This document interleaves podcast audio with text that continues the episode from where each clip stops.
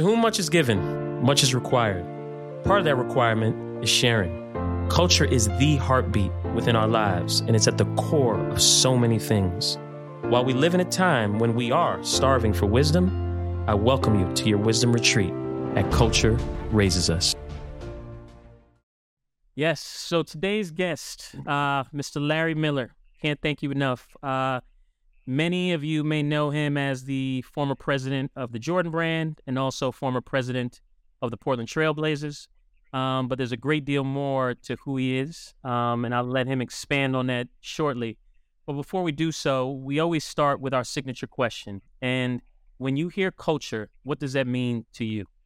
Culture to me is it's a way a group of people do things, whether it's what they eat, how they dress, the art that they are into, the music that they're into.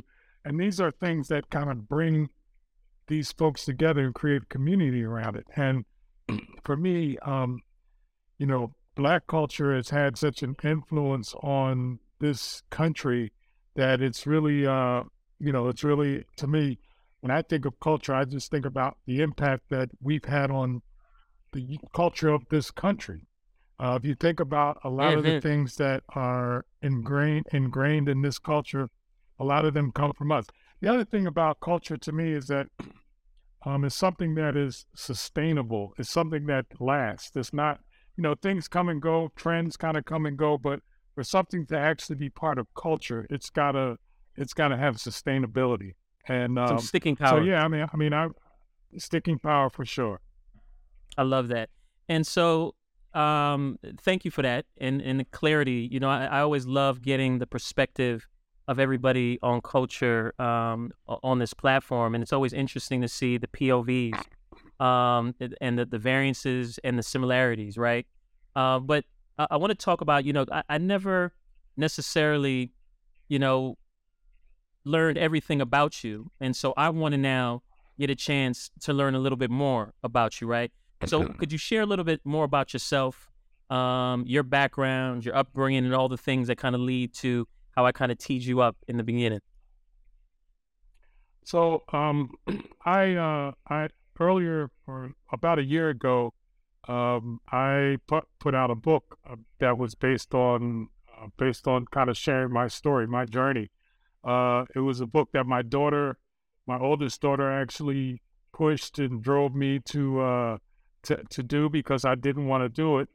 And the reality is there were a lot of things about my past that people I knew, people I worked with, people I was great friends with had no clue about my background.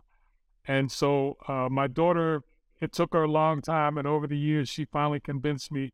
And so her and I wrote this book together, and it basically talks about my career, but it goes before my career and the things that were a part of my life before my career. Growing up in West Philly, from all through elementary school, I was like, smartest kid in the class, teachers, pet. I was that kid that did everything to try to please teachers and parents. Once I kind of got to middle school, what we called junior high school back then, I started to change, and my priorities started to change. It became more important to me to please people in the street than parents and teachers. And that led me to getting into a lot of trouble. I joined a gang when I was about 12 or 13 years old, was in and out of trouble, in and out of jail. When I was 16 years old, I shot another young man. He died. And I was arrested and charged as an adult. I pleaded guilty to second-degree murder and was sentenced to 4.5 to 20 years. Did the 4.5. Got my GED while I was incarcerated. Yeah. Did the 4.5. Got out and was still caught up in the revolving door that that is something that a lot of our folks have to deal with, where you get caught up in the criminal justice system. And it just becomes a revolving door. You get out and you're back right in. You come out with the same mentality or worse mentality, get into the same thing. And so I was caught up in that. the last time I was incarcerated, I had 5 armed robbery charges. And fortunately, I was sentenced to a total of 4 years and 9 months. And as I was doing that sentence, at the facility I was at, a place called Greaterford in Pennsylvania, they had a program there where you could take college classes inside the jail, and then you could, you know, qualify to transfer to these trailers that were outside the jail, and you lived in those trailers and left every day to go to school and just had to be back by 8 o'clock at night. And when I heard about that program, I was like, hey, you know, if I got to do time, that's how I want to do it. Like living in those trailers. How about that? But once I got into the program, eventually I started to really believe that I could change my life through education. And I got my associate's degree while I was in that program, transferred to a halfway house in North Philadelphia, and started at Temple University as a junior. Got my bachelor's degree in accounting from Temple University. Started my career working at Campbell Soup Company as an accountant. And Campbell's had a program there where you could you could take classes. If you passed the class, they would reimburse you 100% for the tuition. So I looked at that as kind of free money. So I actually got my MBA while working at Campbell Soup, and they basically paid for it through reimbursement. So got my MBA in finance and marketing, and then, you know, went from Campbell Soup to Philadelphia Newspapers, which was the publisher of the 2 daily papers in Philadelphia. From there, worked at Kraft Foods for a few years in the dairy division, which was located in Philadelphia at the time, and then ended up going to work for a company called Jantzen out of Portland. They make swimwear and sportswear. That's right. Moved to Portland to work for Jantzen. I started there as the controller, and after being there a couple years, actually became the president of Jantzen. And through that process, I was sitting around with some folks one day. We were just kind of talking about how we could grow the business. And we came up with this idea of getting into competition swimwear, which is the Speedo type stuff that the Olympic swimmers wear.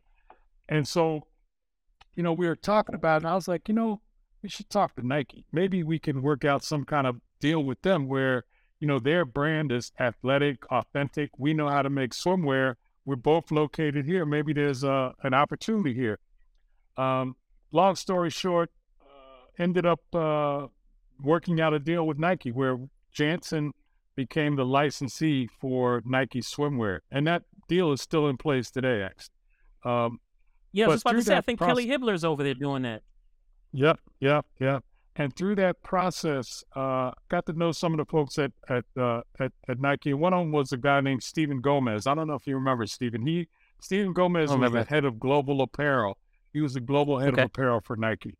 And Stephen and I kind of agreed that we would both really focus on this partnership because for Nike, it was one of the first partnerships like this that they had done. And for Jantzen, it was a big deal. Absolutely. So he and I would get together maybe once a quarter or so and just kind of talk about what was going on with the business. And sometimes we do that over dinner. And the last time I remember driving home thinking, I feel like I just got interviewed. And sure enough, a couple weeks later, Stephen reached out and said, hey, would you ever have any interest in coming to work for Nike? And of course, I said I did. My first job at Nike actually was the head of apparel in the U.S. We were structured a little bit different then, and my first role was the head of apparel in the U.S. And I didn't know it at the time. I didn't know it until I got there. But at the time, I was the first Black vice president in the history of the company when I started. Good gosh! And so that put a little added pressure on. Right. So I did that apparel job for about a year and a half, and then, you know, as MJ was about to retire from the Bulls for the second time, there was a lot of talk about, hey, what's going to happen with the Jordan business going forward? And there were number of people, Howard White being one of them, who had kind of one of the loudest voices that was saying, hey, there's opportunity beyond MJ's playing days with this. And so H kind of threw my name in the hat, and I was asked to put a team together and strategies on how we were going to take that logo and the business. That was about $150 million at the time, and how we were going to grow it. And fortunately, we were able to have some success with that. And then the Trailblazers actually reached out to me at a certain point, and initially I was like, I don't know anything about running an NBA team. I don't know anything about that. But the more I thought about it, and the more I got into it, and then what really tipped the scale for me to say, yeah, I was going to take that job and leave Nike and take that job, was the fact that I felt like it was an opportunity for people that look like me, young people in particular, to see somebody that looks like them in a role like president of the Portland Trail Blazers. And I thought that could maybe give them something that they could aspire to. And that was really the main reason that I decided to take the job with the Trailblazers. Taking the Blazer job. Yep. And did that for 5 years, and ended up back at Nike and back at the Jordan Brand. I met MJ for the first time when I was after I started working at Nike, and I'll never forget.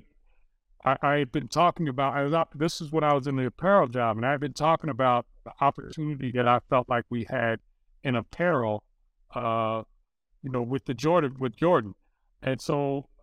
MJ, the Bulls were coming to Seattle to play the Sonics, and I actually got invited to come up and share. I wanted to share this idea I had with MJ.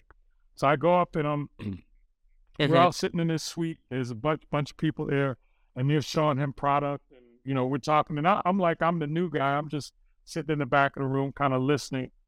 And then at one point, they're showing MJ product, and he's holding this shoe in his hand. He's looking at this shoe, and they're talking, and he's looking at it. And then I'm thinking to myself, I'm like, to me, I think that shoe would look a whole lot better if the tongue were black. And, MJ's looking at the shoe. And finally he says, can we make the tongue black on this? And I was like, yes.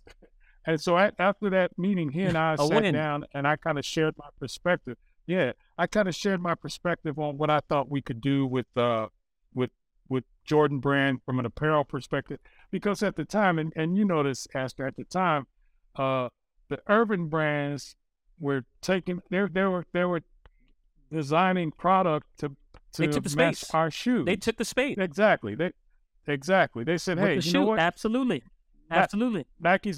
Nike's leaving this open.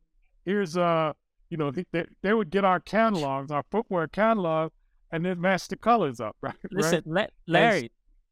Larry, what's so funny about this that you're saying this? I always said the Jordan Brand, in apparel in particular, was the best thing to happen for urban apparel companies and designers, because it created a space for them to come in and create against the most sought after items to hook up to, because back then, to your point, it was all about the hookup. So being and Jordan Brand was not delivering against it. We were not doing it. I never forget this. When I first started at Nike, I was in Nike Town, San Francisco. I walk in, and I'm just kind of looking around. I see this young lady walks over to the shoes, and she picks up this shoe, and she's looking at the shoe. And then she starts walking through the store trying to match apparel product to the shoe. Couldn't find it. She couldn't find anything. She put the shoe back. So I'm like, not only did we lose a shoe sale, but we lost apparel sales as well. And so, I kind of shared my perspective with MJ that I thought we had an opportunity there. And we finally are getting after apparel in Jordan now. Finally, I mean, our apparel business is doing really, really well now. It's finally where I think it's on track to be where it should be. But you're absolutely right. We provided an opportunity for the urban brands to create the hookups, and you know, I'm not all the way mad about that. I'm actually, I feel that we provided an opportunity there, which I think is good. The runway, the runway, you provided the runway. You provided the runway for amazing creatives to have a space and help shape culture, which is awesome. So you're right. It was kind of the gift and the curse, but the gift that came from it is so much bigger than that of if Jordan Apparel would have met the brief at that time, all these creatives may not exist. And even today, it might be a whole different landscape of what Black creatives, Black brands look like. Because, again, I remember it like it was yesterday, getting tapped by the Mecca guys, the Nietzsche guys, the Fat Farm guys, everybody to forget the catalogs to hook up to the shoes. And that created a whole thing. So I'm so glad that you mentioned that piece of, and I'll call it history for lack of a better term, so that people really get an understanding of how this culture was really birthed and the things that took place to get it there. And so, you know, I unfortunately never had the opportunity to work for you while you were heading up the Jordan Brand, but we always had a great rapport during my time there. And I always had a great deal of respect for you, as you would always make time to touch base, have real conversations. And I also noticed that you moved very differently than most, which was something that I appreciated. And as I look at you and your story, I definitely feel like you exemplify this culture of redemption, right? And in your recently published book that you talk about, your upbringing and the evolution into the man you are today, tell us why you felt like that moment was the right time to publish this book. And what do you want America's youth to really take away from your redemption story? So, as I said, for 40 years, I ran from this story. I hid from this story. I had nightmares of being exposed. I had migraines that took me to the ER on multiple occasions, all because I was anxious and nervous that somehow the story would come out and that it would ruin the things that I was trying to build. Because to me, when I was initially graduating from Temple, back then it was what was called the Big Eight accounting firms. And if you were graduating with an accounting degree, you wanted to work for one of the Big Eight. And the one that I had kind of targeted was was called Arthur Andersen. And went there, interviewed, spent the whole day there interviewing, and all day, as in the back of my mind, I'm like, should I share my story with these folks? Because all they knew is, hey, I was a young Black person about to graduate from Temple University with honors, so they were looking to hire me. So I go the whole day, and finally I get to the last person who's like the hiring manager, and I decide I'm going to share my story with him. So I said, hey, you know, there's something I need to tell you that didn't come out in the other interviews. And so I go ahead and kind of share with him my story, the things that I've been through. And as I'm talking, I could see his face changing, not in a good way, right? And finally, I got through, and he said, wow, that's an amazing story. He said, I'm sure you're going to do great. And he reached in his pocket and pulled out an envelope, and he said, I had an offer letter here already to give you, but I can't give it to you now. He said, I can't take that chair. So he was like, I'm sorry. I wish you the best, but I can't hire you. And from that point on, I decided that I wasn't going to share the information. If it came up, I wasn't going to deny it. I wasn't going to lie, but I wasn't going to volunteer the information. And for 40 years, that's how I approached my career. Like, I'm going to, you know, not share this information. So everybody from MJ to Phil Knight to Howard White, none of those folks knew about my past through all these years. It was challenging to get the, I guess you could say, courage to say, okay, I'm gonna share this story. Yeah. And then you know, when I decided to share it, there were a number of people that I was like, I want to make sure that they hear this from me before they hear it some other way. And at the top of that list were Michael Jordan and Phil Knight. And so I reached out to both of them. This was during COVID, so I reached out to them via text and said, hey, something I'd like to share, you know, something personal I want to talk to you about. Phil hit me back. Him and I scheduled a call. This was like on a Friday. We scheduled a call for that Monday. Had the call that Monday. I kind of said, hey, you know, just want to share something I'm working on. My daughter's convinced me, blah, blah. And I go through the whole story with Phil. And he said, wow. He said, when you said something personal, he said, I didn't know what to think, but I definitely wasn't thinking this. And he said, but I agree with you in sharing this story. He said, I think it's an inspirational story. It's an aspirational story, and I'll help you however I can. And then a couple of days later, I got on a call with MJ, and it was basically the same thing. I went through kind of like, hey, my daughter convinced me to share this story, and I go through the whole thing with him. And after I was done, there was silence on the other phone for, it was probably only a couple seconds, but it felt much longer to me, right? And then he said, I agree with your daughter. You need to share this story, and whatever I could do to help. It felt like an eternity. And so it did. It did. Listen, as I hear this, man, there's so many things. So first off, the level of imposter syndrome, quote unquote, because, you know, that's one of the buzz terms now, that you were feeling was probably so heavy on a whole nother level. But the fact that the freedom that you then got through then your transparency of sharing this and letting this go, how much lighter did you feel at that point? Because Larry, man, you said this was 40 years. Yes. And the level that you were executing at is already a stressful level as a black male executive, and then you had that on top of it. Like, you must feel like you can fly right now.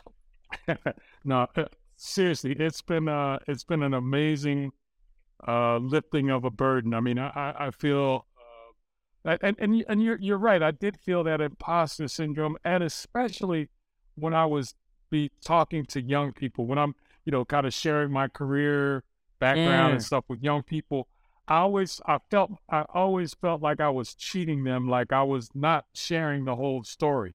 And that used to heat me up, because I would tell them about my career stuff, but I couldn't tell them about the other things. And that to me was cheating these young folks out of. So you're right. And I was always waiting for that other shoe to drop, waiting for someone to tap me on the shoulder, or waiting for somebody to say, hey, you know, and the crazy part about that is I kept putting myself in these high profile jobs where the chances of that happening became greater and greater, right? I mean, the Trailblazers job really scared me. Because you just knew they were going to do a deep dive. Well, they did. And you know what I found out later, and this was after the book came out, I found out they actually did do a deep dive, and they found out some stuff, and they hired me anyway, which was, I have big respect for Paul Allen. Oh, I love that. For that. Yeah. They had the NFL do a background check. They came back and said, hey, we think this is him. We found some felonies and stuff, and they came to Paul and put it to him, and he said, well, how long ago was this? They said like 30. He said, don't worry about it. So David Stern knew, Paul Allen knew, but, you know, and all the time I'm worried to death that they're going to find out, and some of them already kind of knew anyway. And so, you know what? Context, Larry, is everything. And I say this because there were times when I felt like you could have done more or be more vocal or present with certain topics and situations when I was at Nike. And as I now have more context, it gives me more clarity and a deeper understanding as to potentially the why, right? And we often use this saying, perception is reality. But what we don't finish that statement with the key piece of it, which is perception is reality to the uninformed. And this is a situation where I feel like I fell into the box where now I feel like you were moving in a very strategic, very intentional way, because you had a much bigger picture of a vision that was not necessarily to increase, and you were kind of alluding to this before, increase the size of the bullseye on your back, because we all have that, many of us, but make sure that you were able to actually execute against the role that you were equipped to do without somebody using something in your past to prevent you from it. Am I right on track with that there? You are 100%. And I my goal always was to do as much as I possibly could, given the circumstances that I was dealing with. And right, you know, for me, again, I was always in the back of my mind, you know, waiting for someone to say, "Hey, aren't you, or didn't you, or aren't you the guy?" And so for that reason, I was always cautious, very cautious. I didn't, I avoided conversations about my background. I would just, I developed over the years a way of kind of skirting things without really saying anything directly, because I didn't want to say anything that might lead somebody to start raising questions that could lead back to my past. Yeah, and you also talk about a little bit about your upbringing and what role did it play in kind of shaping your approach to life. How is your upbringing, you know, translated through your work and how you foster relationships? So I come from a large family, 8 kids. At one point, it was 8 of us, my mom, my dad, my grandmother, my uncle, all of us living in a 3-bedroom, 1-bathroom house. So, wow. So you had to become close to people because you didn't have a choice, because we were, you know, and it was right. But it was a good upbringing. I mean, there was a lot of love, and, you know, I was always told that I could do whatever I put my mind to. I was always encouraged to, you know, hey, you know, you can be anything you want to be, by my uncles, by my parents. And so I grew up believing that. And I think in the back of my mind, that's one of the things that kind of kept me going, because every time I would get put into a situation or have to deal with, whether it was a different job or something different, I always had this feeling in the back of my mind, like, okay, I can figure this out. If I put my mind to it and think about it, I can figure this out. And I think a lot of that came from my upbringing, because that was kind of instilled in me. It was instilled in me as from a young age that, you know, hey, you have the ability to do whatever you put your mind to. I didn't always listen to it, and I think there were a lot of times that people saw me more in me than I saw in myself. But that's right.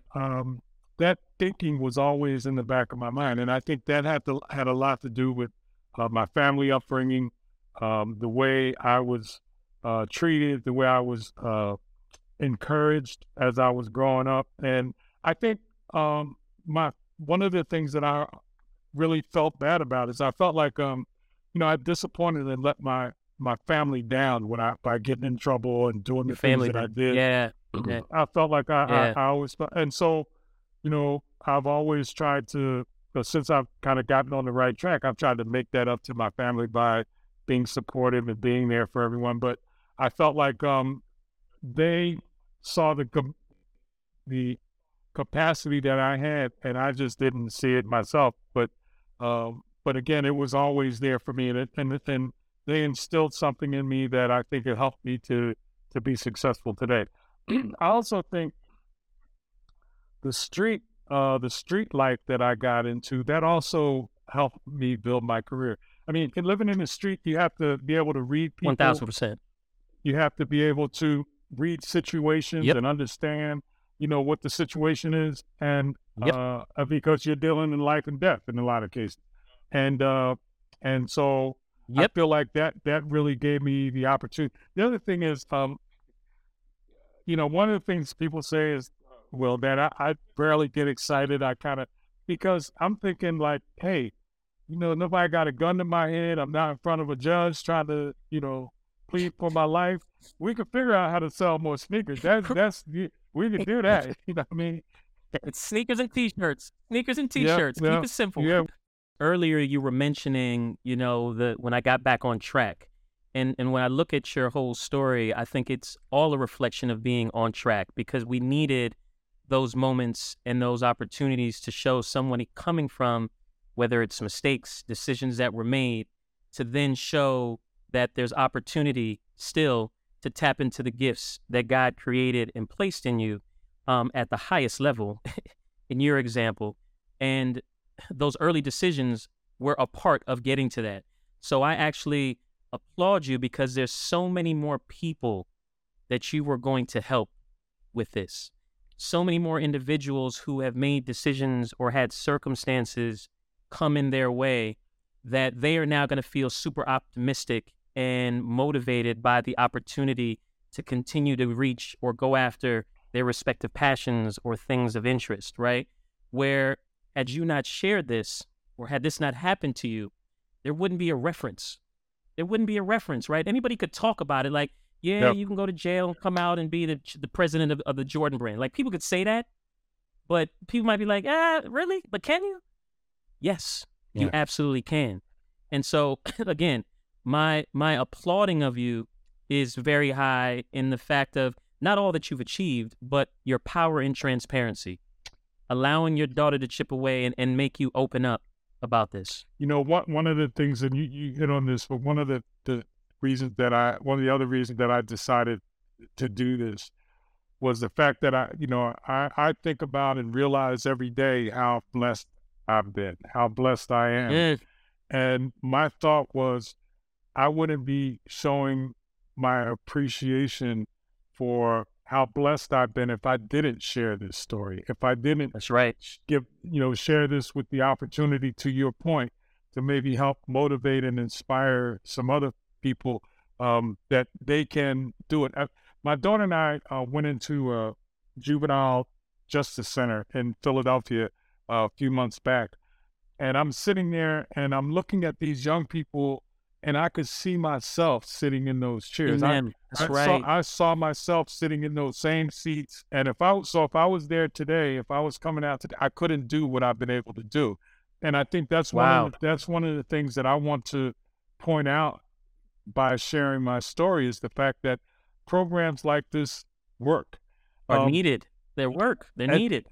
So one of the things, Harvard Business School, did a case study based on my story, based on my book, and one of the charts that they included in the case study showed that, so the recidivism rate right now is like in the mid 70s, like 70% of people who get out end up going back to jail, but if the study showed that if someone learns a skill or a trade, that 77% drops to 30%.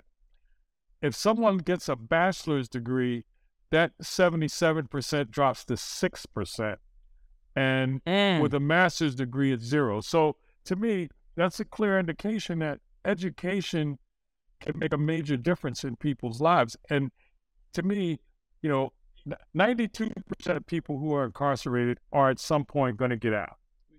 At some point, the goal should be they come out better people than they were when they went in. And I feel like I did that. I came out a better person than when I went in, but it was because there was opportunities for me to improve my life through this program. That's right. And so one of the ways that inmates were able to take advantage of college classes was through Pell Grants, which is a government. Mm-hmm. They were eliminated for incarcerated people again back in the mid 90s. They're coming back. Jeez. They're coming back. I think sometime either this year or next year, the plan is for Pell Grants to be available again. But to me, the whole focus shifted from helping people to become better, helping people to rehabilitate themselves, to just warehousing people. And I think to me, if we're going to make a major shift in how the criminal justice system works, and for us, it affects us more than it affects anybody else in this country. Jordan Brand obviously plays a significant role in shaping so many cultures as we know it, whether it's footwear culture, fashion culture, youth culture, just to name a few, right? Because everybody talks about they're the MJ of, right? How would you describe the culture within the brand for those who've never been exposed to it? So when we started to say, okay, hey, we're going to build this and create this brand, it was me and H and a couple of Howard White and a few other folks, but our goal was to build something, to build a brand that reflected and represented what MJ brought both on and off the court. And that was our goal, to create something that reflected that. And it's funny, I was talking to someone the other day, saying, he said, Jordan is still Michael Jordan, but it's not just about Michael Jordan anymore. It's the brand. Wow. He said the brand actually represents those things that, and I was like, that was our goal from the very beginning, to create a brand that represented those characteristics: hard work, dedication, excellence, all those things that MJ represented both on and off the style, all those things that MJ represented both on and off the court. That was our goal, to create a brand that stood for those same things. It's reflective of exactly. That. Exactly. And I think within the culture, MJ, when folks looked at everyone, especially black folks, they looked at, there was a certain sense of pride. You know what I mean? That's right. I tell people this. My mother, who couldn't have cared less about basketball, loved some Michael Jordan. You know what I mean? Because MJ just represented this strong, black male who was dominant on the court, who was cool. I mean, all these things. Excellence. The Michael Jordan of, like you said, everything, was, this person is the Michael Jordan of. And again, our goal was to create a brand that represented that. And, it's taken us a while to get there, but, I think we're at a point now where the brand is really, it's a part of it. It's not only has it helped create culture, but it's a part of culture now.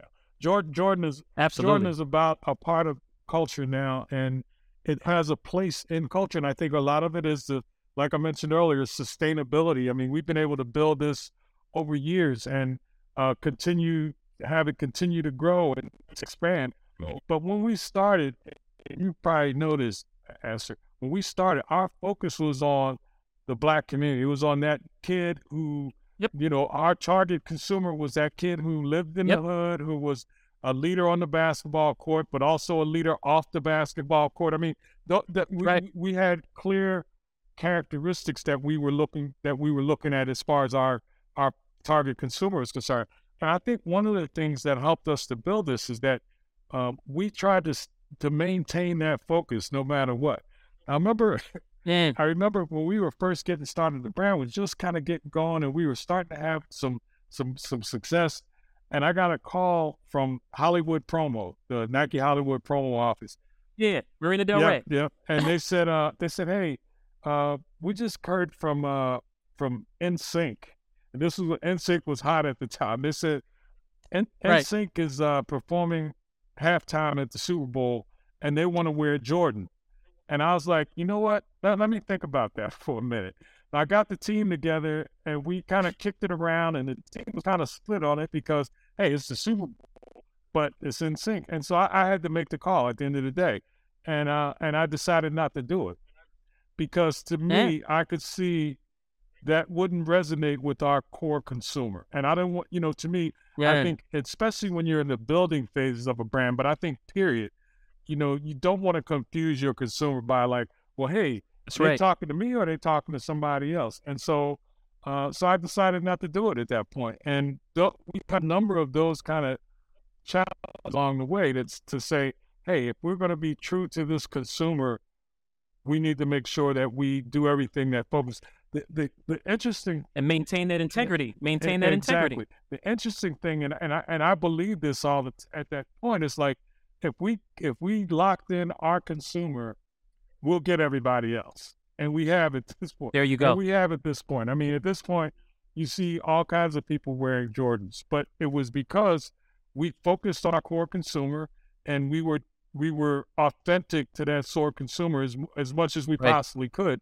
And I think, because again, I still think that a lot of the trends and the things that affect this country, this community, this society, start in the hood, start in our communities, and then go out from there. And so I think we focused on the right consumer, and the results are what we're seeing now.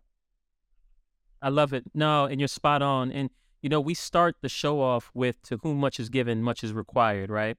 And looking at the impact and the success that the brand has had over the years, I feel like there's an obligation to kind of use that as a means for collective betterment, right? Because of this social currency that you're referencing.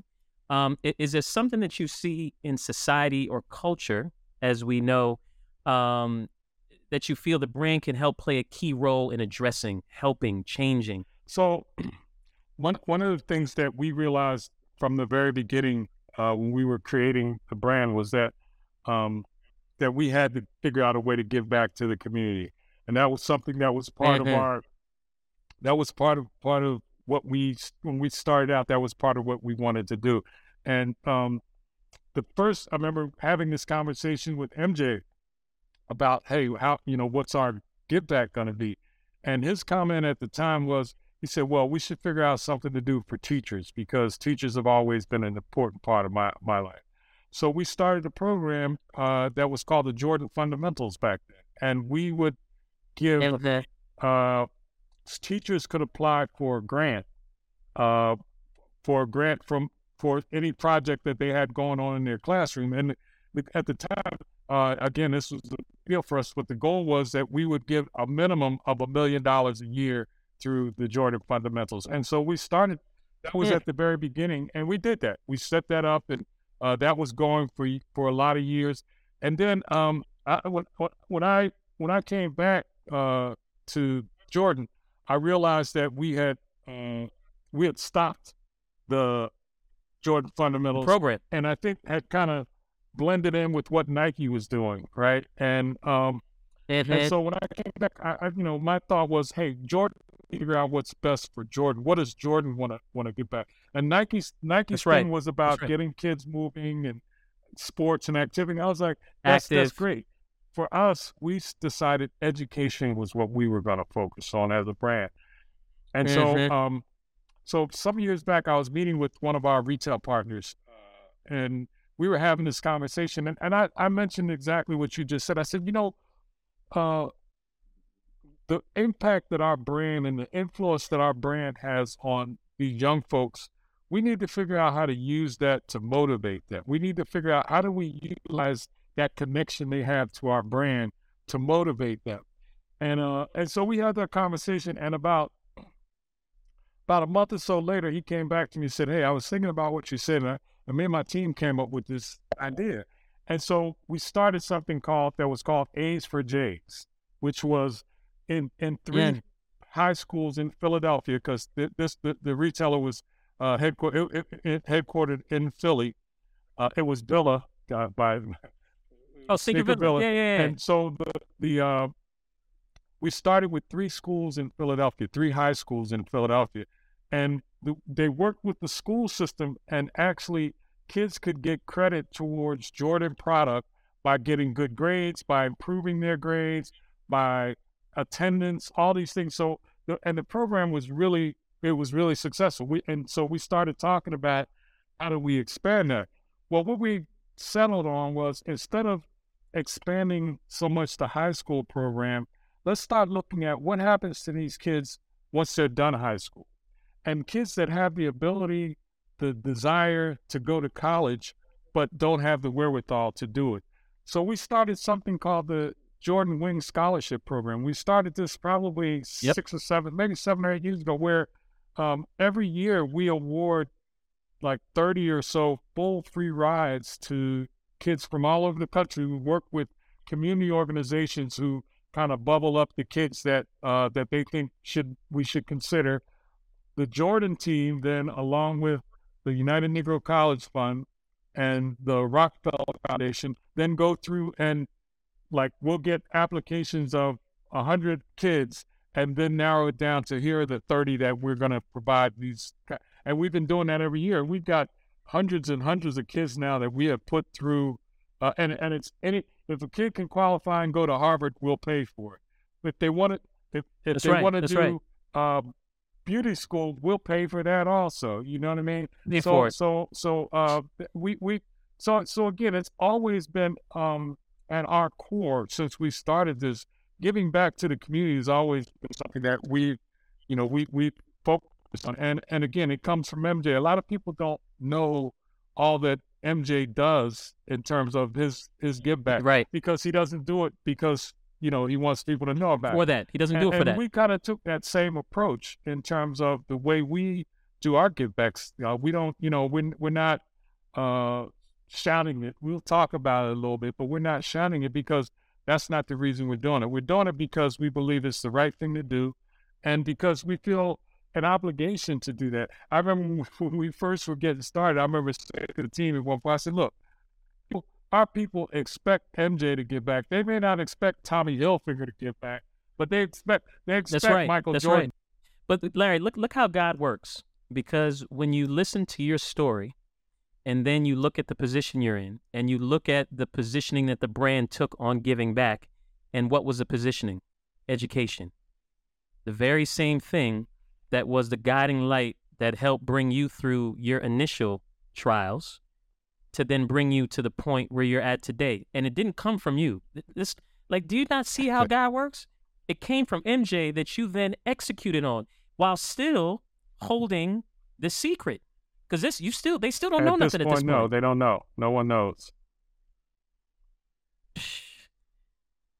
Yeah, this just gets deeper. And when you just look at how this is truly a reflection of everything happens for a reason. No, and everything. I agree. And, you know, one of the, and I would be remiss, I didn't mention this, but one of the if not the most important thing that came out of this for me personally, in addition to relieving my burden and all that, the most important thing that came out of this for me was that I got an opportunity to sit down with the family of the young man that I shot.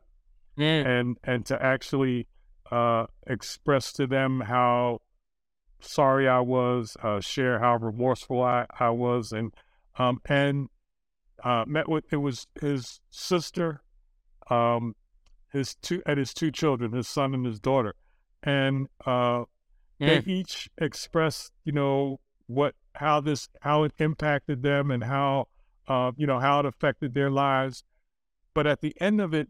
Each one spoke individually. At the end of it, each one of them said, "But I forgive you." And to me, that was like that. There's nothing more. That was the best thing that could have come out of this whole situation for me. Is that, you know, to hear. And they're amazing people, and they, like I said, they were willing and expressed to me that, you know, their forgiveness. And I couldn't ask for anything more than that to come out of this. So.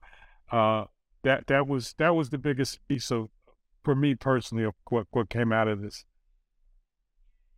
Yeah, and you know what, man, none of us are perfect, but we're all forgiven. So I'm glad you got to hear that from that family, for sure, to help to get a little bit more closure Because over the years, I had to work on forgiving myself, right, and I. Yep. Believe that God has forgiven me, absolutely, 1,000%. Now to have the family also forgive me, I think that's been an amazing release of a burden for me. Listen, and given that your next chapter might be the best chapter. Agree, because look. I mean, so here's an interesting one: how, as we then, as minorities in America. How do we do a better job of not leading with a mind state of judgment or critiquing one another for our flaws, our missteps, or our shortcomings in life? You said it. I mean, we all make mistakes. None of us are perfect. None of us do everything right. Yep. And I think, the more we're willing to accept people for who they are, forgive folks for the mistakes that they make, allow people to redeem themselves, I think, it makes for a better world. It just, I'll never advocate that, hey, if someone commits a crime, they should pay that debt to society, whatever it is. But I do think that people should be given the opportunity to redeem themselves, to change their lives, to to be able to move forward and have something positive come out of their life and be able to be contributors to their community. Listen, I always say struggle does not define you. Struggle refines you. It doesn't define. It's refining us all. And I mean, and again, you're a perfect example of it. And as you talk about the burdens that you've released, Like, I'm serious. Like, your best chapter might be coming, and you've accomplished so much. And so I might be teeing up the next chapter with this question. And because we asked, you know, we say, look, the opening scene to your life documentary is about to start, the Larry Miller story. What song is playing and why? Wow. So I'm a big Marvin Gaye fan, and I'm a big fan of the album What's Going On. I think it would either be What's Going On or Inner City Blues. Okay, because I think both represent, like, Marvin, if you listen to What's Going On, that album, it's relevant today. The things that he's talking about are relevant today. We're still dealing with the same issues that were talked about. I mean, there's a line in Inner City Blues that talks about trigger happy policing. You know what I mean? It's just, and this song was, done 40, 50 years ago. It's still relevant today. And to me, those are songs that have a clear message about the things that we're dealing with, the things that we need to fix. And I think those songs point out those issues. And again, I just think to me, that album, I listen to it every so often just to kind of replay in my mind. Love like, it. Okay, you know, I exactly. The reminder. Exactly. So we always close with this, as you've planted so many seeds already today, because we make the correlation to, you know, planting seeds and watering them and watching how they blossom into these amazing cultures. But what are the three seeds you would want to leave with the stewards of culture moving forward? If there are three key seeds, what would those be? I think the first one would be maintaining authenticity. Stay authentic, you know, to the culture. Don't try to fake it, because, you know, you can't fake it. That whole idea about fake it till you make it, that I don't think that works. I think faking it, you have to be authentic. People see through it when you're not authentic.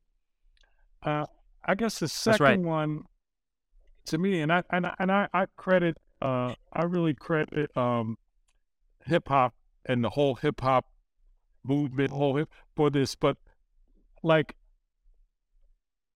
us being reaping the rewards of our culture, because at the end of the day, other people have been benefiting and reaping the rewards from the things that we bring to the culture. We bring it, and somebody else benefits and gets rich off of it and makes a bunch of money off of it. And I think one of the things that hip-hop did was change that narrative in a lot of ways, whether it was creating their own record labels, creating their own brands. I mean, things that weren't really considered or thought about. Hip-hop movement came on and they're like, no, well, y'all don't want to give us a deal, we'll create our own. Exactly, we're gonna do it ourselves. That's right. We need more of that energy. I've always had the utmost respect for that. And so, again, to me, the second one would be, you know, for us to realize the rewards of the seeds that we plant in culture. And again, I think the third one kind of refers to something you said earlier, but it's like, don't be hard on ourselves. I mean, really, you know, forgive, treat each other with respect, treat each other with love. And, you know, so to me, it's like, there's enough to go around for everybody. You know what I mean? There's enough here to go around. That's right. We just have to figure out how to get it, how to maintain it, how to hold it, and then how to share it with each other. Larry, man, I think I started with this in the beginning, that I've always had a fond respect and appreciation for you. But after this conversation, that has grown tremendously for a number of reasons. But one of them was the notion of forgiving yourself and the weight that we put on ourselves. And I'm thankful that you were so honest and transparent about that, and just how heavy that burden was for you for years. And I'm just so thankful for you finding the strength in transparency and trusting God and knowing that I can release this burden, I can tell this story, and it's not going to hinder or hurt me. It's actually going to help. So for that, I sincerely thank you, bro. I appreciate that. And I appreciate you inviting me to come on and share some thoughts and ideas with you. And, you know, have always respected you. You know, to your point, we didn't get a chance to work directly together, but I've always respected who you are and what you bring to the table. And I thank you for giving me the opportunity to share some of my insights and thoughts with you. No, this was awesome. Thank you, my friend.